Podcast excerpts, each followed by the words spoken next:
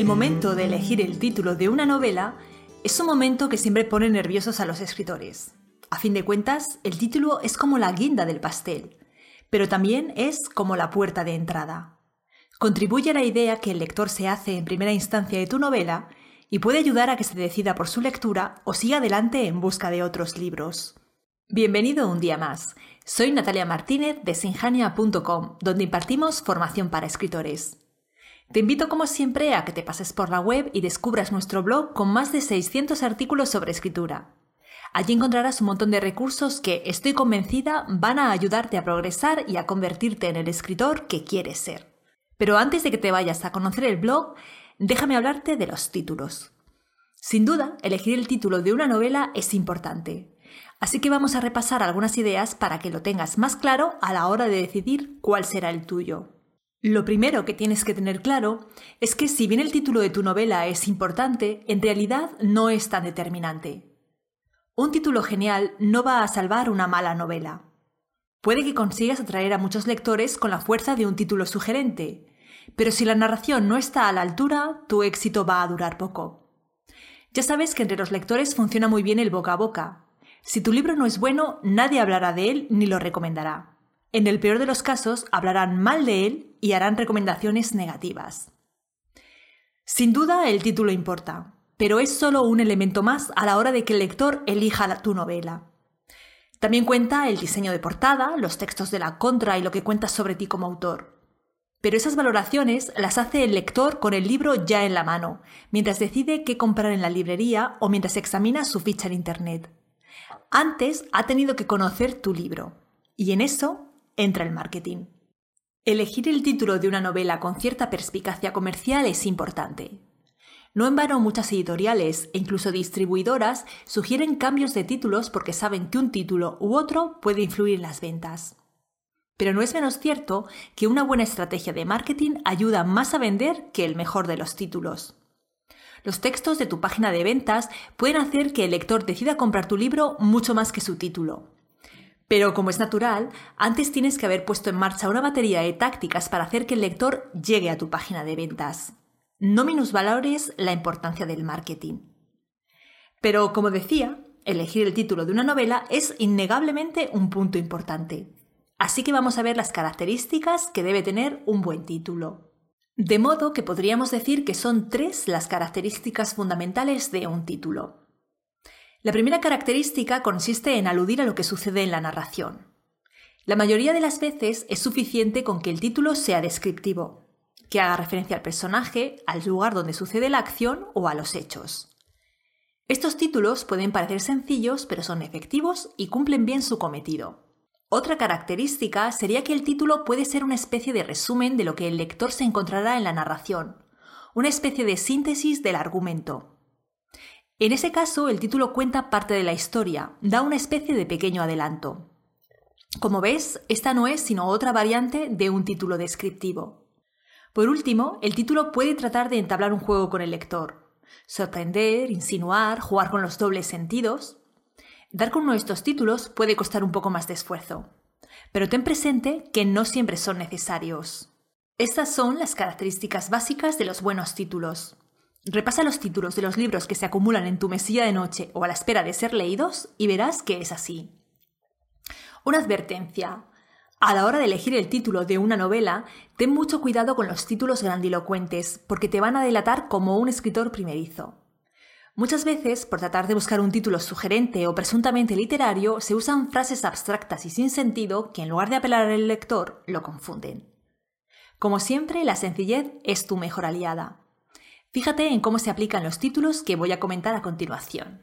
Vamos a concretar un poco más para repasar algunas de las opciones que tienes a la hora de elegir el título de una novela.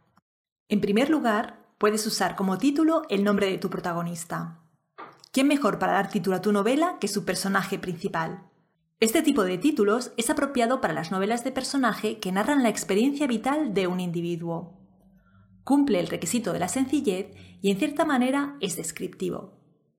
Tienes muchos ejemplos de novelas que usan el nombre de su protagonista como título. David Copperfield de Charles Dickens, Silas Marner de George Eliot, Ethan Frome de Edith Wharton, Trilby de George du Maurier, Pepita Jiménez de Juan Valera, la lista es interminable. También puedes usar variaciones del nombre de tu protagonista, como la señora Dalloway de Virginia Woolf, Madame Bovary de Gustave Flaubert, Doña Bárbara de Rómulo Gallegos, también Doña Perfecta o Miau, que es el apellido del protagonista, ambos títulos de Benito Pérez Galdós. Una variación de este tipo de títulos consiste en usar una perífrasis que aluda al protagonista, como, como en El plantador de tabaco de John Barth o en La dama de las camelias de Alexander Dumas. Por supuesto, este tipo de títulos puede usarse también cuando hay más de un protagonista, como lo hicieron Salinger en Franny y Sui, Benito Pérez Galdós en Fortunata y Jacinta o Agota Christoph en Klaus y Lucas. También cuando los protagonistas forman todo un grupo en una novela coral, como en Los Celmenianos de Moishe Kulbach, en Los Siete Hermanos de Alexis Kivi o en Los Budenbrock de Thomas Mann. Elegir el nombre del lugar donde acontece la acción como título también es frecuente. De nuevo tienes un título sencillo a la par que descriptivo. Los títulos basados en un nombre de lugar son ideales para novelas con multitud de tramas protagonizadas por un gran número de personajes que suceden todas en un mismo lugar. Puede ser el nombre de una población, por ejemplo, Middlemarch, también de George Eliot, Winnesburg, Ohio, de Sherwood Anderson, Las crónicas de Cananford, de Elizabeth Gaskell, Walden, de Henry David Thoreau, Berlín Alexanderplatz, de Alfred Doblin. O bien también puede ser el nombre de un sitio específico, como en Manhattan Transfer de John Dos Pasos, cuyo título hace referencia a una estación, o en La calle estrecha, donde Joseph Pla narra las vicisitudes de los vecinos de la calle de un pequeño pueblo donde el protagonista ejerce de veterinario. O en El Jarama de Rafael Sánchez Ferlosio, que narra lo que sucede en un día de verano a orillas de este río. A la hora de elegir el título de una novela, también puedes optar por mezclar las dos opciones que acabamos de ver, el nombre del personaje junto al de un lugar, como La inclina de Whitefield Hall de Anne Bronte, Ana de las Tejas Verdes de Lucy Maud Montgomery o Los habitantes del bosque de Thomas Hardy. También la fecha en la que sucede la acción puede servir de título para tu novela.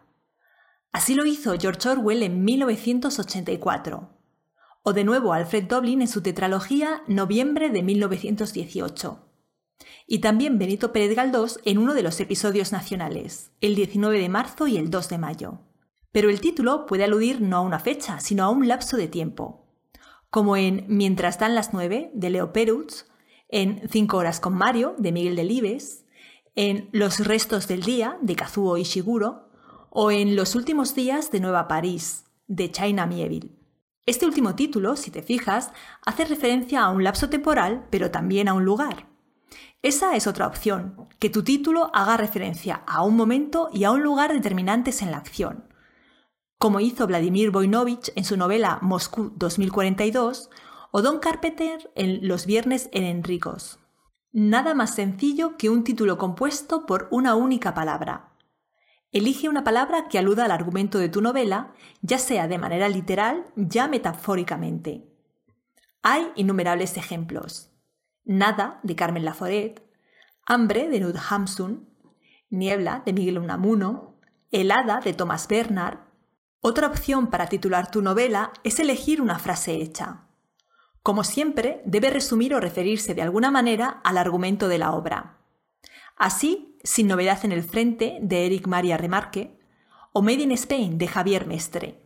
También puedes elegir como título palabras tomadas de alguna otra obra. Por ejemplo, Los renglones torcidos de Dios de Torcuato Luca de Tena, que alude a la frase Dios escribe recto con renglones torcidos, o El espejo se rajó de parte a parte de Agatha Christie, frase tomada de la cita de Tennyson Voló la telaraña y flotó lejos, el espejo se rajó de parte a parte.